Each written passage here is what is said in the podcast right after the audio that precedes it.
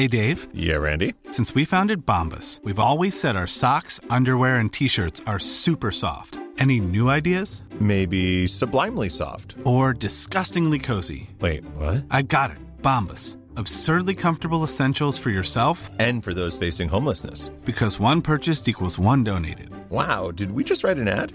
Yes. Bombas. Big comfort for everyone. Go to bombas.com slash ACAST and use code ACAST for 20% off your first purchase.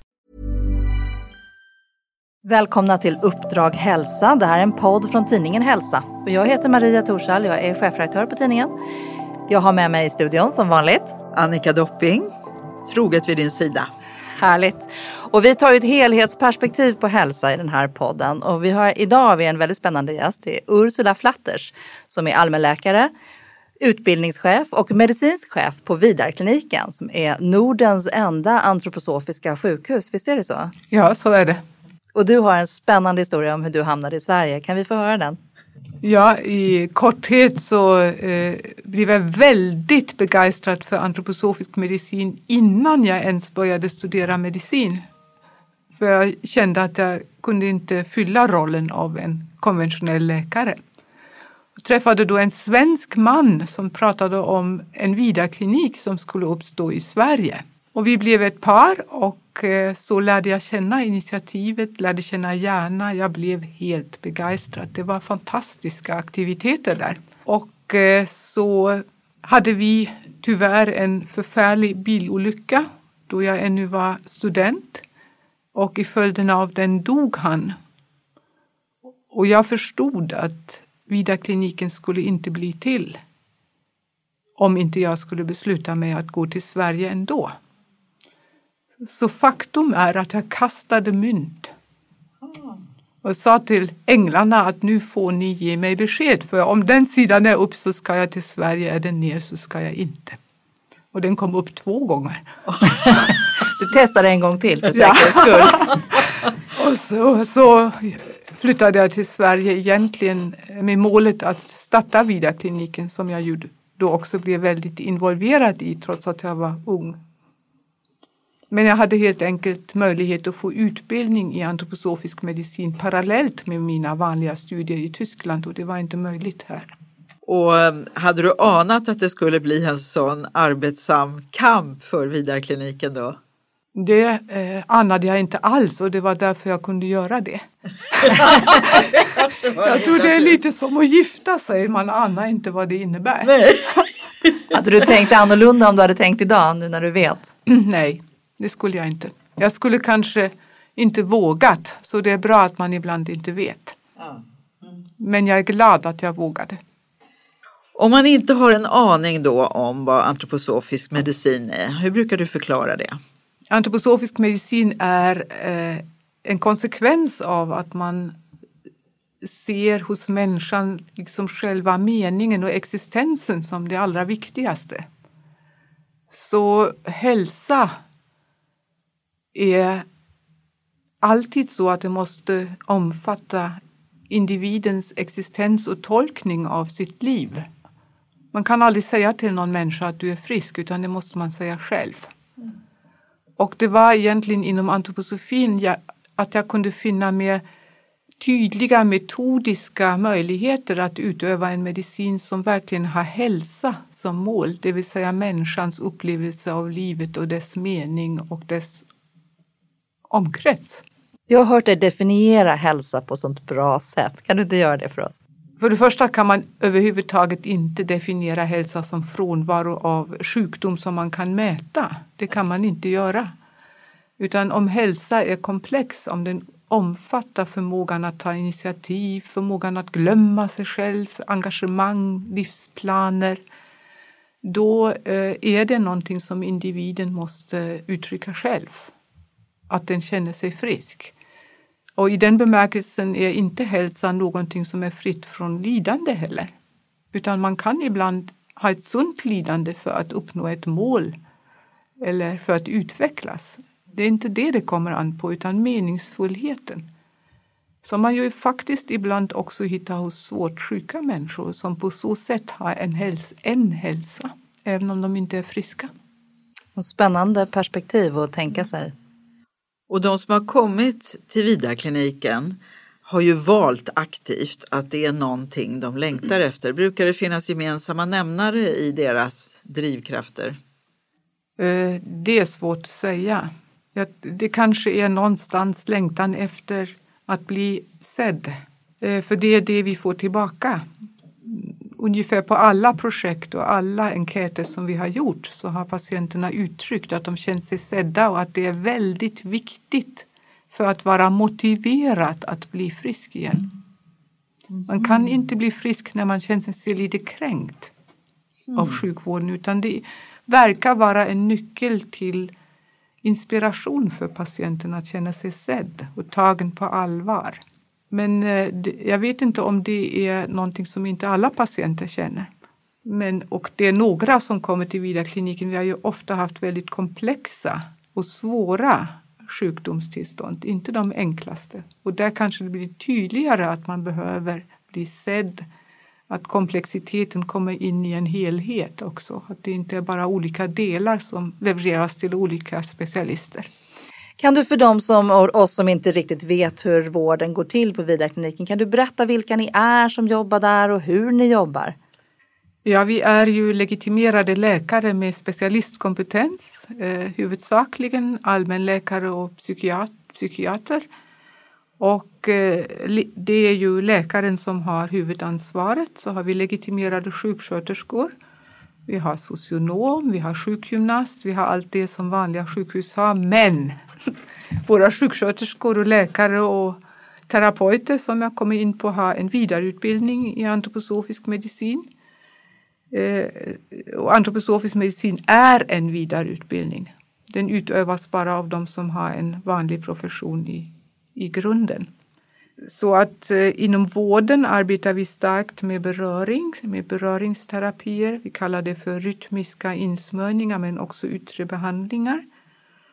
Och eh, det är kanske den delen som starkast bekräftar en människa. Eftersom när du är sjuk så är det kroppen som är väldigt viktig. Och det är i kroppen du starkt upplever dig. Så genom beröring så, så utövar man en symptomlindrande visserligen men också en djup kommunikation med en människa som öppnar många dörrar i vår erfarenhet. Om man kan förmedla trygghet, ro, avspänning men också närvaro, intim närvaro. Så det eh, gör vi i vården och det är liksom som ett första steg också i vår förståelse av rehabilitering att man bekräftar att man berör både fysiskt och psykiskt. Och för den som tycker att det här låter märkligt och suspekt, kan du, finns det några bevis för att det här fungerar? Eh, ja, dels finns det en del studier och dels finns det en miljon bevis. Röring fungerar, det vet ju vem som helst. att, det, att det är ju så. Eh, men det finns studier som visar att det fungerar väldigt bra i symptomlindring och trygghet och välbefinnande och även möjligheten att öppna en djupare kommunikation. Men det här är ju bara en sak. Det är ganska nyligen som man eh, via forskning och framförallt professor Kerstin Unäs Moberg insåg att oxytocinet är en, en väldigt angenäm och viktig lugn och ro-hormon som beröringen kan... Det har man inte riktigt kunnat bevisa apropå det som Maria frågar förut. Jag tänker på nu när det kommer fler och fler sådana här eh, robotkatter till demensvården som är allergifria och spinner när man klappar på dem. Att man har kunnat minska ångestdämpande medicin när de dementa boende får klappa på den här katten som spinner och är, är, så, så är det ju helt klart att det går båda vägar liksom att få ta i någonting och bli berörd. Det påverkar verkligen. Ja, jag tror att det är en helt urmänsklig upplevelse mm. som vi ju också vet i i ett kärleksmöte utan beröring, vad är det? Alltså det, beröring är väldigt intim och, och riktigt utfört så är det en sorts kärlekshandling och det är vi väldigt känsliga för som mm. människor. Mm. Väldigt. Men man får ju inte stanna där. Nej. Det är klart att vi måste gå vidare med rehabiliteringen och då har vi ju en rad terapier som är utvecklade inom den antroposofiska medicinen som då är eh, Eh, en del av dem är konstnärligt inspirerade. Alltså man gör konstterapi i form av målning eller att man arbetar med modellering. Eller att vi har läkeurytmi som är en rörelseterapi som, som är en, en eh, metamorfos av en scenkonst. Och eh, eh, det här kreativa elementet, det tilltalar känslan direkt. Man har inget försvar. Och, kan alla utöva ja, det? Alltså det kommer inte alls an på prestation utan bara på process och upplevelse och terapeuterna är väldigt välutbildade. Så att de hjälper patienterna att de hittar uttryck för det som man ofta inte kan hitta ord för men också en sorts process. Så till exempel i början eller när du har en svår sjukdom så lider du förluster kan inte jobba eller du förlorar relationer eller du kan inte motionera. Du förlorar mm. delar i livet som du har som frisk så då måste du sörja.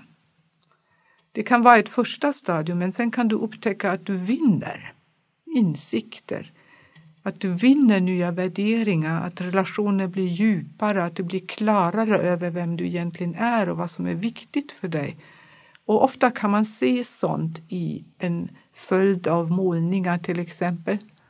Eller i en figur eller i en rörelse. När det gäller rörelseterapin så är den, eh, kännetecknas egentligen av att man är väldigt närvarande i kroppen. Men inte bara som kropp utan också att du använder din kropp att göra en gest, att uttrycka någonting, ett innehåll. Och det är vackert och det är otroligt uppskattat och alla kan göra det även de som är väldigt svårt sjuka. Och där kan man ibland också uppleva någonting som jag är lite begeistrad för och det är att vi, hur använder vi egentligen kroppen som instrument? Så många patienter beskriver som har gjort läkarytmi att de upptäcker helt nya själsliga dimensioner hos sig genom att använda kroppsdelar som man annars är väldigt omedveten om. Och är jätteförvånade. Vi använder ju huvudet väldigt mycket ja, och många ser liksom kroppen som en transportverktyg. Mm. Som man ska liksom, lite som en hund, valla och mata så att den funkar. den ska bara fungera. Men den är ett instrument, den är som den finaste fiolen och det gäller att spela på det. Och utnyttja liksom vad som finns av själ i hela kroppen.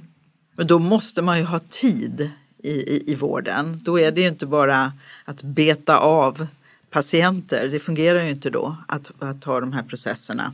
Man måste ha tid men man måste också kunna hantera tid. Hur då menar du? det är inte allting att det är lång tid som behövs utan det behövs närvaro. Okay. Om vi till exempel gör en liten fotinsmörjning på kvällen istället för att ge sömntabletter. Mm. Det tar ju tre minuter. Men är du verkligen närvarande, vilket ju också är bra för vårdaren, så har det en stor effekt. Så det är inte alltid långt utan det är mitt i prick som man måste agera. Och det, det, det kommer liksom ur jag tror att det är väldigt viktigt att inte man har föreställningen att antroposofisk medicin är att dutta med patienterna hela tiden. Mm. Utan att vara väldigt lyhörd och göra sina insatser där de verkligen sitter. Inte att det alltid är mycket, utan att det är rätt, att det berör, att det hjälper. Vilka patienter är det som kommer till er? Vad, vad är det för sjukdomstillstånd? Eh, vi har ju på sjukhuset har vi huvudsakligen patienter med cancerdiagnoser, med så kallad psykisk ohälsa, alltså stressrelaterade sjukdomar. De patienterna upplever ju ofta att de är fysiskt sjuka. Eh, patienter med långvarig och svår smärta, det är de tre huvudgrupperna. Men vi har också patienter med kroniska sjukdomar där vi gör en insats då som till exempel reuma eller astma eller annat. Reuma det är som reumatiska sjukdomar, ja, ledgångsreumatism och sånt. Mm. Ja. Och, och sen har vi ju en vårdcentral där vi har hela familjen på vanligt sätt. Och då kan man ju tänka sig att för, de här, för att kunna ge den här väldigt närvarande och kärleksfulla, omtänksamma, lyhörda omvårdnaden så krävs det ju väldigt speciell personal. Är det lätt att hitta personal? Det är väl så att eh, personalen också kan känna en tillfredsställelse. Man behöver utbildas. Men eh, jag tror att varje sjuksköterska blir sjuksköterska för att vara nära omhändertagande och allt det här som du nämnde. Men vilka möjligheter har man? Vilka verktyg har man till det i den vanliga vården kan man fråga sig. Så vi behöver, man måste göra en utbildning. För att det, eh, man måste vara nära på ett professionellt sätt. Det är väldigt viktigt. Väldigt viktigt. Eh, och lyssna på ett professionellt sätt. Så det, det är liksom, man, man måste veta gränserna just när man är nära. Och det är en del att lära. Jag tänker på det du nämner om vårdcentralen. Hur skiljer det sig om jag med min dotter går till er vårdcentral kontra min egen vanliga? Så den återkommande kommentaren från patienterna är att det skiljer sig i bemötande och i känslan att bli sedd. Vi hade en liten studiedag med doktorerna i morse och så befinner sig på olika utbildningsnivåer, både skolmedicinskt och med antroposofisk medicin. Men då var det en helt ung läkare som säger, men du vet när någon kommer med en eksemprick, jag, jag, jag tittar ju på hela personen. Och det är eh, på något sätt någonting som man vill uppleva som patient. Och sen kan man ju få eh, recept på vanliga läkemedel men också på antroposofiska läkemedel som vi ser liksom är, de har en möjlighet att stödja just hälsan. Inte ta bort bakterier eller smärta eller blodtryck. Man blir inte frisk av de medicinerna utan att, komma, att skapa harmoni och oberoende. Där kan en annan typ av läkemedel hjälpa. Det kan vi tala om mer om ni vill. Det gör vi jättegärna. Ja. Vad är antroposofiska mediciner? För det är ju någonting som ni ibland får ja. en hel del skit för, rent ut sagt. Och, och som jag älskar så mycket. Därför för mig är det så otroligt tillfredsställande att kunna se en väg till en förståelse av det som är för handen i människans kropp, nämligen eh, självläkningsförmåga, förmågan att komma över sjukdomar själv, om vi kunde förstå det bättre.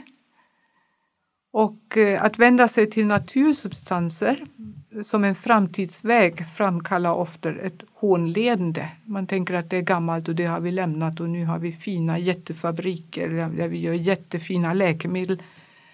Och jag har inget emot de läkemedlen, men de är problematiska. Dels är inte alla så effektiva. Det är knappast någon som botar en sjukdom. Botar. Alltså om jag tänker antibiotika. Fantastiskt att de finns, men de dödar bakterier, de botar inte. Så att man förbättrar förutsättningarna för självläkning egentligen. Eller cellgifter, de tar bort cancerceller men du vet aldrig om, om det kommer tillbaka ändå. Men, men det är säkert bra att ta bort cancerceller, men vad är felet? Varför har jag fått cancer? Om jag kunde komma åt det så är jag säkrare. Och då eh, ser man egentligen eh, inom den antroposofiska medicinen på ett modernt vis en möjlighet att intressera sig för det komplexa. Alltså inte för den renodlade substansen utan för den komplexa sammansatta substansen så som den finns i naturen därför att vi har en gemensam evolution, vi har en gemensam kroppslighet med naturen och den är i sin komplexitet närmare vår fysiologi än vad renodlade substanser är många gånger. Och så bereder man dem så att man har som adress att stärka den egna självläkningen, inte att utöva en tvingande effekt. Så vi får ofta höra att de har ju ingen effekt och då säger jag men effekten är hälsa. Det är ju själva poängen att de inte har den andra effekten. Och det kan man väl mäta så det finns ju tusentals studier. Så effekten inte, ska inte vara att döda det onda, så att säga, döda Nej. bakterier, utan att, att göda det goda? Ja, att eh, den tyske filosofen Georg Gadamer, han har skrivit en bok som är väldigt känd eh, som har Hälsans fördolda natur heter den, där han beskriver komplexiteten i vad hälsa egentligen är och sjukdom som en komplex förlust av harmoni. Komplex. Och eh, skolmedicinen har en tendens att vara väldigt nöjd om man hittar en väldigt enkel orsak till sjukdomen. En litet gen som det är fel på eller en liten del av ett gen och om man kunde påverka det så, så blir det bra. Och det, den synen menar jag är inte hållbar. Det förekommer fel på gener, men en människa är en människa och inte ett gen. Och upplever sin sjukdom som en del av sin biografi och en del av många omständigheter. Så vi måste ha en mer komplex, kompletterad syn av både sjukdom och läkning. Där också patienten måste vara delaktig på ett mycket starkare sätt. Nu är ju vi, ska, om vi uttrycker oss försiktigt, så har vi inte ett särskilt gynnsamt klimat för det som är utom, bortom läkemedelsindustrin och kirurgins väg. Eh, medan det i andra länder är självklart många gånger att man först och främst försöker göra så att man stärker den egna hälsan. Um, vad har du sett för kulturskillnader? Väldiga. Jag kommer ju från Tyskland och där finns det inte ett apotek idag som inte erbjuder naturmedicin och homeopatika. Och, och liksom, det, det finns inte. Inte i de minsta små byarna som jag har varit. Och man har en känsla av att medborgarnas rättigheter är mycket starkare i de, i de flesta länderna som jag har varit i. Alltså Sverige är ett stort, obegripligt undantag. Så eh, läkarna har skyltar liksom utanför dörren där det står med homeopati, med antroposofisk medicin och så vidare. Så man tillerkänner medborgaren att den kan välja och att läkaren tar ansvar. Men är det en polaritet överhuvudtaget mellan skolmedicin och komplementära det, alternativa? Det finns meningsskiljaktigheter och det är ju helt i sin ordning. Men inte att det finns bara en röst så som det är i Sverige. Det tycker jag är tragiskt, djupt tragiskt. Och speciellt i USA finns det ju ett stort befrämjande av integrativ medicin eftersom man ser också inom WHO mer och mer att det är, det är epidemier av ohälsa som man inte lätt kan behandla med läkemedel överhuvudtaget. Alltså kronisk smärta, psykisk ohälsa av olika slag. Och man ser tydligt att den integrativa medicinen kan bidra och det är ju det är nästan så att man ser det som nödvändigt att se till att man beforskar det mer, att man integrerar det mer. Man vill befrämja det för att man ser att annars kommer vi inte till rätta med våra folkhälsoproblem. Så ser det ut i världen.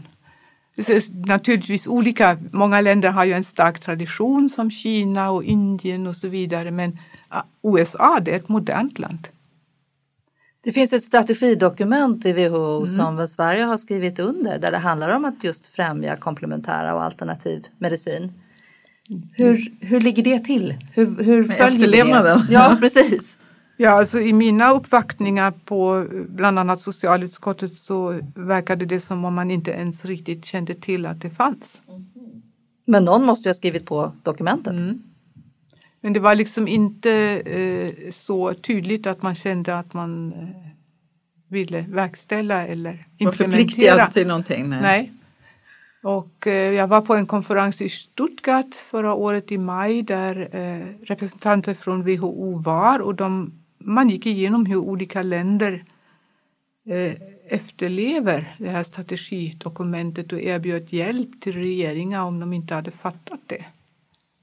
Men här i Sverige har vi ju en, en direkt eh, fientlighet mot integrativ medicin från vissa håll som då framför allt Föreningen för vetenskap och folkbildning som i min uppfattning har fått en alldeles för stor scen i debatter, media och även en del institutioner.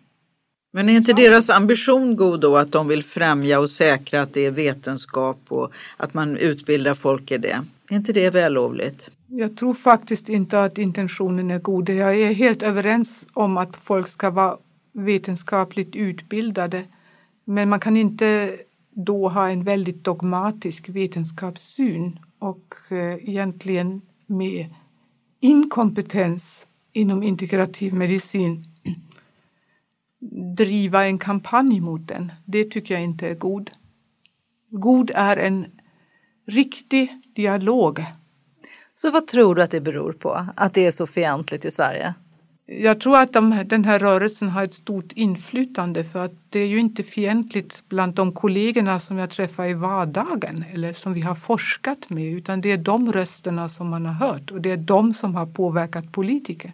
Är Och en del politiker, är inblandat där också. är politiker rädda för att visa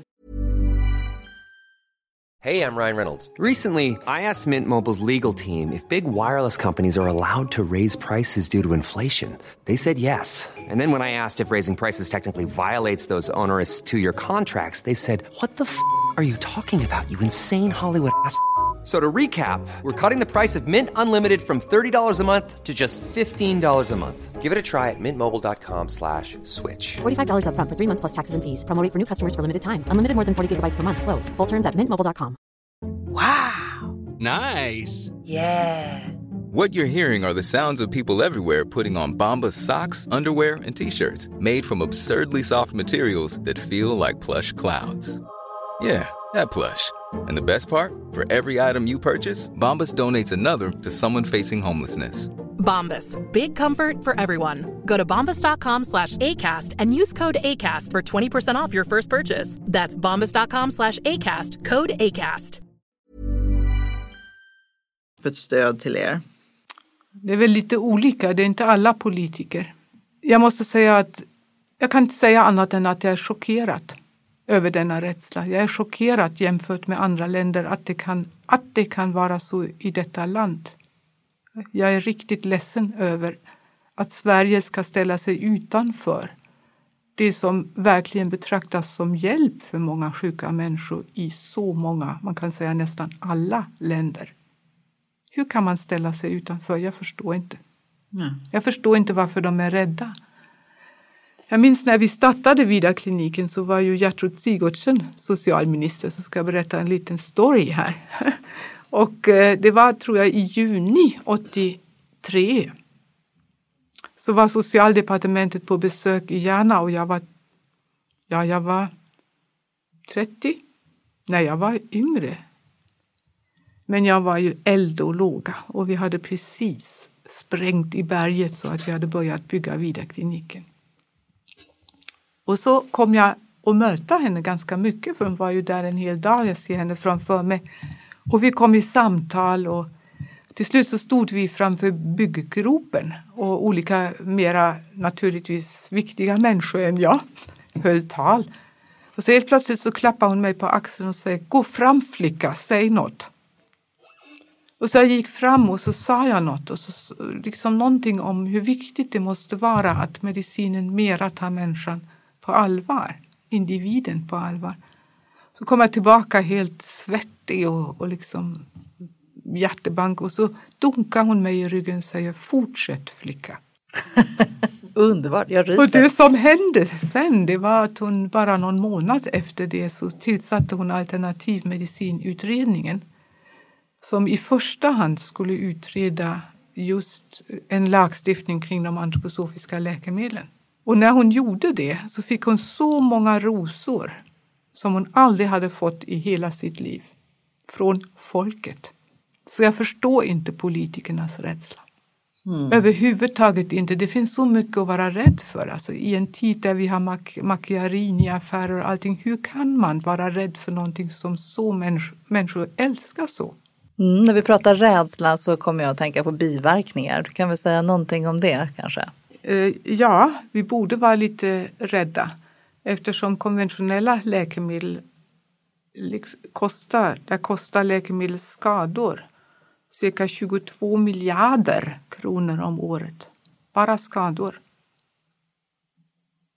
Och jag vill verkligen inte tala mot konventionella läkemedel. Jag vill bara tala för en medicin som använder så mycket annat potential som möjligt.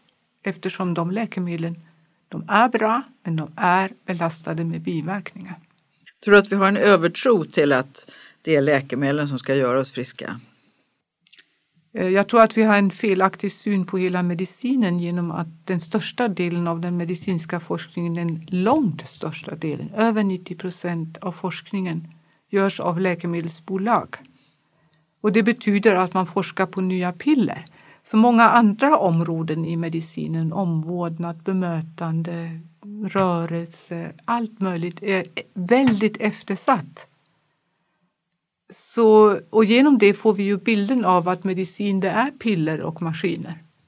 Vi låter, låter inte andra länder läkemedelsindustrin styra agendan så mycket då?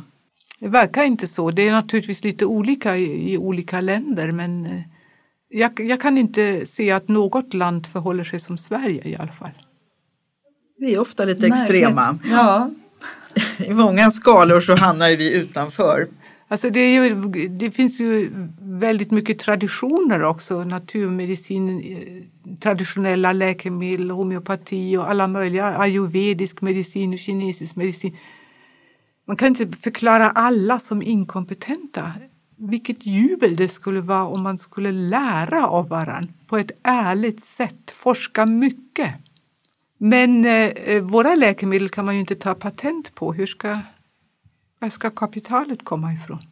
Så systemet faller isär. Det finns inga pengar, det finns inga stora pengar att tjäna på era läkemedel Nej. och där faller systemet. Ja, där faller liksom eh, de stora finanserna.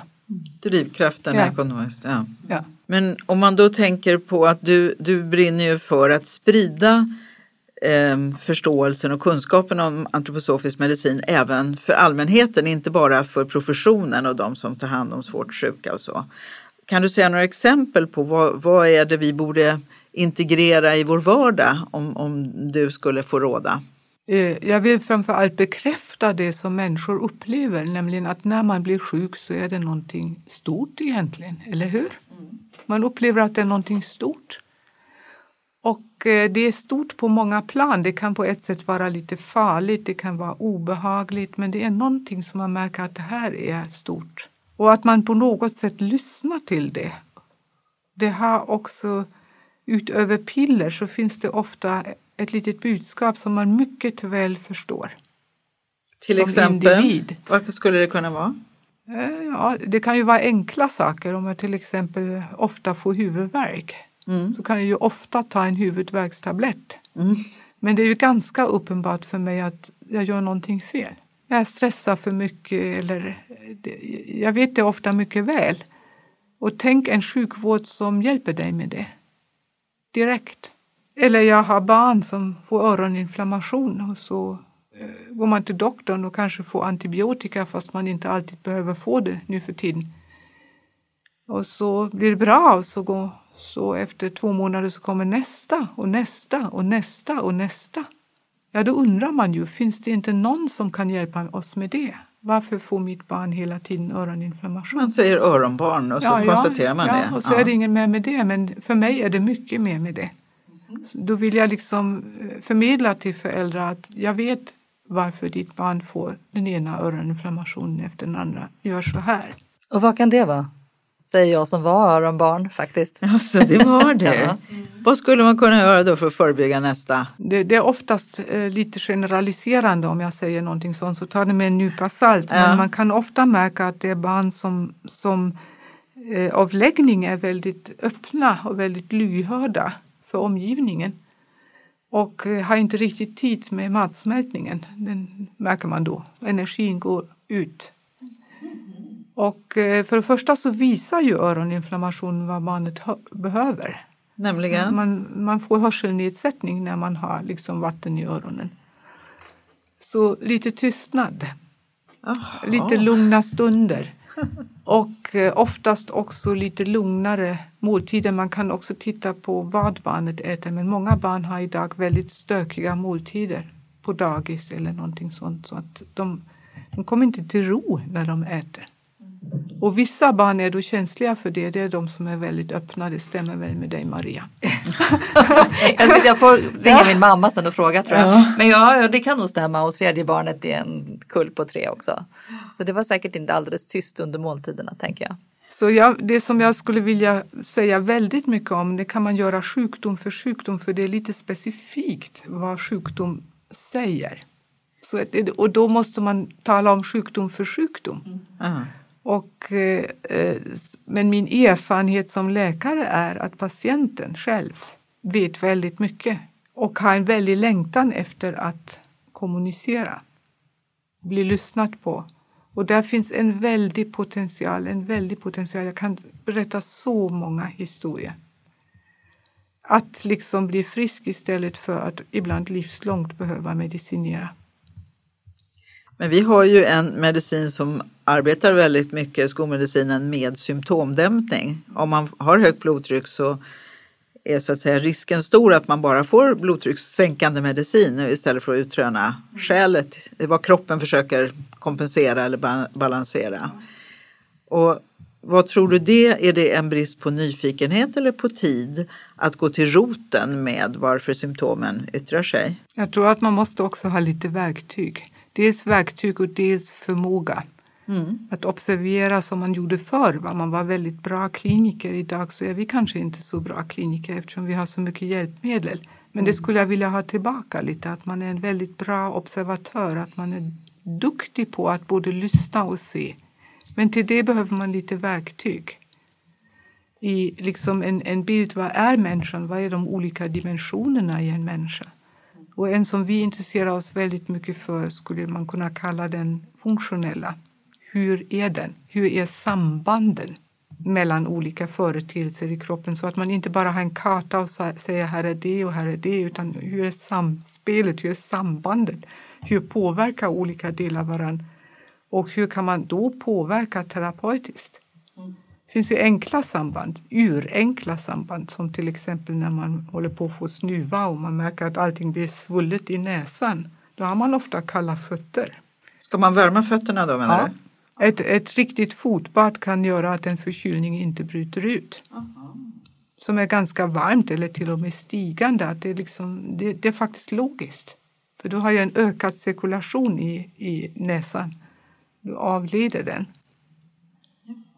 Så ibland är samband, eller liksom man, ah, det är liksom som en stor konst som man måste lära sig hur man kan använda samband på ett mycket mer komplicerat sätt många gånger till att återställa balans. Det är obalans. Så mm, jag till exempel, jag kan ha migrän ibland och så märker jag att dagen innan så vill jag bara inte röra på mig. Men du lyder inte kroppen? Jag är så, jag är så, alltså det är som om den inte vill. Den, den, är som om den är tung. Ja. Det är som om någonting inte är där som annars är där. och, och, sen så får jag ont i huvudet. Och, och sen så efter det så vill jag bara springa. Du vill bara springa? Ja, jag vill bara, det är hur roligt som helst. Ah. Men hur skulle du göra då? Skulle du lyssna på den här bromsen i kroppen egentligen när den inte vill röra sig i kroppen och, ligga och ställa in alla patienter och bara ligga platt egentligen om mm. du bara lyssnade? Men då vore det väldigt bra att jag förstår att nu är det någonting liksom som inte riktigt är närvarande i kroppen längre. Ja. Som kommer att uppenbara sig som huvudvärk istället. Om jag då både tar det lite lugnt och till exempel ta en medicin eller ta ett fotbad så förstärker jag min närvaro där jag märker att nu är jag inte riktigt där. Jag vet inte om det går att förstå men att, att titta på det här funktionella är väldigt, väldigt fruktbart i ett kliniskt tänkande, inte minst när det gäller antroposofiska läkemedel och terapier, att man måste kunna arbeta kliniskt. Du kan inte behandla ett laboratorievärde. Men du kan se om en människa är för oformlig eller för trådig eller Trådig? Ja, du vet alltså lite för överformat och tunn och smal. Eller liksom. Och hur det hänger ihop med vissa själsliga fenomen. Vi vet väldigt mycket om sådana saker. Och de gör att man känner sig sedd. Va? Så många människor säger ofta till mig, hur kunde du veta det här? Jag tänker lite österländsk medicin det här att man tittar på, man luktar på patienten, man tittar i ögonen, man tittar på tungan. Mm. Ligger det också inom det antroposofiska spektrat? Ja, men inte att man tittar, när någon säger vad, vad tycker du om irisdiagnostik, då säger jag det tycker jag är bra, men varför tittar du inte på alltihop när du har det framför dig? Så det är inget, det är inget eh, mekaniskt eller enkelt lärt, utan man behöver övning, man behöver utbildning, man behöver erfarenhet. Är det det du menar med verktyg, kunskapen? Ja. Det är, det är verktyg. Och, och när, när, man ser på det här lite funktionella i människan så, så, så uh, är det ett intressant skikt för att det, liksom, det, det både manifesterar sig i kroppen men också i själen, alltså i det psykiska. Så oftast hänger, har sjukdomsbilder en påverkan på det själsliga också och det är re, eh, regelmässigt, alltså det är inte hur som helst. Jag kommer först att tänka på en god vän eh, som inte längre är med oss, eh, som var ungersk läkare, Juri Lelkers, och eh, han som flyttade 56 som många ungrare gjorde till Sverige. Och eh, han brukade säga med då lite gammaldags eh, ekipering att Eh, en duktig läkare ska ha 80 procent av diagnosen klar när, innan patienten har hängt hatten på kroken och Ja, hängt av sig rocken. Instämmer. och det, och liksom det, är ju, det, det känns ju väldigt gammaldags att ha den idén om att ja, det ska du, du ska kunna lägga märke till vad det är som spökar här. Jag måste säga att det är inte alltid diagnosen, men när patienten kommer in, jag jobbar ju mycket med utbildning, Ja. så då övar vi det. Att man inte ska missa det ögonblicket. Därför att då har man en möjlighet att få ett intryck som är väldigt öppet. Ja. För att när man har börjat en kommunikation så är det inte på samma sätt, men det är ett intryck. Och det är ofta så att man inte direkt har ord för det. Men det är verkligen väldigt viktigt. Så jag instämmer, det är på nolltid. Det är det viktigaste. Där kan man ibland bara se. Och då patient... och också märka, är det allvarligt eller inte allvarligt? Ni vet varje läkare som går på intensiven eller så många sådana läkare har den här intuitiva förmågan att veta nu smäller det eller nej, det är inte så farligt. Det är liksom i det skiktet man ser. Eller det här är allvarligt eller det här. Alltså man ser någonting som man inte alls kan fånga i ord på en gång men som är viktigt för omdömet. Och patienten är off guard tänker jag också. Att, att patienten inte riktigt tänker på att du tittar på honom eller henne i det ögonblicket. Jag går ju ofta ut i väntrummet. Det är då, redan då det händer. Ja, just det. De hinner inte. Ja, och patienten reser sig glatt och är glad att, att man tar i hand och så. Så jag, jag vet inte, jag, det är liksom ett väldigt öppet seende så att jag tror inte att det är så där som när du känner dig iakttagen, det är på ett annat sätt. Mm. Nej, men det är mer att tänker. jag ställer mig till förfogande än att jag riktar mig mot patienten så mycket utan jag lämnar patienten möjlighet att göra intryck på mig. Det, det är en annan känsla. Den tror jag just har med att göra att man känner sig sedd, att känna sig mottagen. Känna sig mottagen. Och när det gäller då den här galopperande psykiska ohälsan i Sverige, Mm. vad, finns det någon som helst generell möjlighet att, att, att ha en tanke om det eller är det väldigt Ja, individuellt? jag har väldigt många tankar om Berätta. det. Jag har jättemycket tankar om det. Jag tror att den generella eh, ohälsan måste egentligen tas tag i från många håll. Det går inte alls att bara betrakta det som ett medicinskt problem. Det är ett arbetsmiljöproblem, det är ett relationsproblem, det är ett biografiskt problem och det är i botten ofta ett identitetsproblem. Och nu är jag väldigt allvarlig.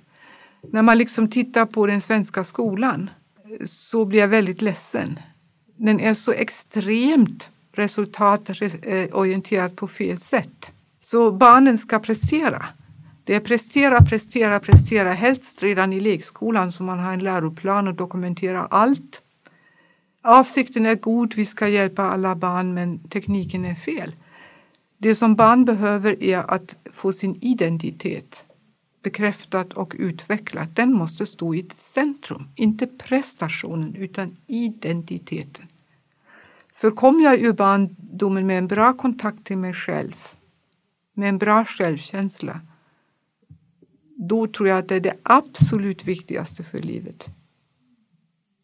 Absolut viktigaste och väldigt många människor med den här psykiska ohälsan har ett starkt prestationsbeteende i botten som har blivit belönat. Men oftast inte lika bra kontakt. Alltså man kan inte ge den bekräftelsen till sig själv utan att prestera. Eller trauman, kränkningar, ofta mer på smärtsidan, eh, som oftast redan har hänt i barndomen eh, som eh, är väldigt viktiga faktorer. Utan dem så blir det inte bra. Och forskningen visar ju, bland annat Perskis forskning på Karolinska, att utan omvärderingar så är det väldigt svårt att komma tillbaka. Till exempel omvärdering. Alltså en omvärdering som är vanlig, eh, som leder till hälsa, det är att man värderar eh, relationer högre. och prestation lägre än vad man har gjort förut. Och hur kan det konkret vara om man värderar en relation högre? Inte bara en utan relationer. Generellt? Alltså att, sätt, mm. att, att liksom man tycker det är viktigare vilken kvalitet relationer till andra människor har. Det är viktigare för att uppleva livet som meningsfullt än prestationen. Det finns en sån förskjutning som också är väldigt vanligt hos svårt sjuka patienter med cancer. Att de, att, de, att de har berättat för mig många gånger hur tillfredsställande det är att, att upptäcka hur meningsfullt det är med relationer till andra människor. Hur viktigt, värdefullt och att det gör en till människa. Men du menar att du tänker att de här, de här värderingarna där man, där man då slutar med att omvärdera, att det kan ligga bakom psykisk ohälsa helt enkelt? Att man har värderat fel, kan man säga så? Ja, eller samhället gör ju så. Att, man, att samhället värderar och liksom har konventioner som har väldigt mycket med att vara bäst, att vara vackrast, smalast, duktigast. Det är mycket tävlan eh, eh, som jag tror är eh, så driven i vår tid att man eh, inte egentligen hinner med sig själv. Så jag tror att vi ska börja titta på långsamheten som eh, fenomen. Jag håller på att meditera varje dag. Det är bara en liten stunds uttalad långsamhet. För Det handlar jättemycket om att stå still, inte rusa vidare. Så märker man vilken, vilket ankare det ger. Och Vi vet också att när det är en semesterdag och man satt på en sten och bara tittar på vattnet, vilket intryck det gör. Det är det man kommer ihåg. Att, att långsamheten, att liksom stanna upp lite, att dröja, ger ett intryck. Behöver inte i klocktid alltid vara så lång tid utan det är mer en förmåga att vara helt närvarande. Det är någon sorts långsamhet och den behöver vi. Långsamhet. Man har ju också eh, forskat på att göra lite meditationer med barn i skolan som då visar att de får bättre resultat. Så långsamhet skulle göra oss lite friskare som folk mm. helt enkelt? Mm. Långsamhet som förmåga, alltså inte att mm. vi är långsamma, det menar jag förstås inte, men att man kan dröja. Om man dröjer helt och hållet så är fem sekunder ganska långt. När du talar om identitet till skillnad från prestation, mm. kan du ge konkret exempel på vad att bekräfta en identitet till ett barn? Hur, hur, hur kan den yttra sig? Finns det ord för det? Mm. Fin istället för duktig. Skulle jag kunna säga väldigt enkelt. Vi säger ju till barn hela tiden vad duktig du är. Vi skulle varje gång tänka vad fin du är. Då bekräftar man identiteten och inte prestationen. Och du känner att skolan är då den stora liksom, eh, plantskolan för psykisk ohälsa i den form den utövas nu? Ja, jag har inte helt fog för att säga så, men det är lite mitt personliga intryck att det i alla fall är väldigt, väldigt viktigt med skolan att man naturligtvis lär sig någonting. Men, men eh, det, det är skolan till för, men att skolan som mål har egentligen att var och en får bli den den är och inte den som vi har förformat. För vi är ju förhållandevis gamla så de kommer ju efter oss. De måste ju göra det som, som ligger i deras möjligheter. Jag kommer att tänka på några som sa att de här klassiska grekiska begreppen patos, etos och logos eh, med, med känsla och etik och ja, mental struktur eller logistik att vi är extremt logosfixerade i Sverige. Ja. Det är mycket dokumentation och mycket liksom rapporter och kanske på bekostnad av både etos och patos. Ja, det beklagar jag verkligen. Eh, det, det är liksom brist på vissa definitioner också. Alltså, om jag till exempel är läkare så har jag ju en profession och måste jag inte skriva upp vad jag gör hela tiden. Jag är införstått med vissa kontrollsystem men, men det, det går för långt. Det måste finnas ett utrymme, ett kreativt utrymme och det tycker jag också är viktigt i skolan. Jag tror inte att vi löser skolproblemen med nationella prov som man fuskar på. Utan med bra relationer. Jag skulle vilja att skolan ska vara relationsbaserad. Också barnet ska känna sig sedd, ska ha en lärare som man kan relatera till. Det är väldigt motiverande för barn. Och för vuxna. Och för vuxna.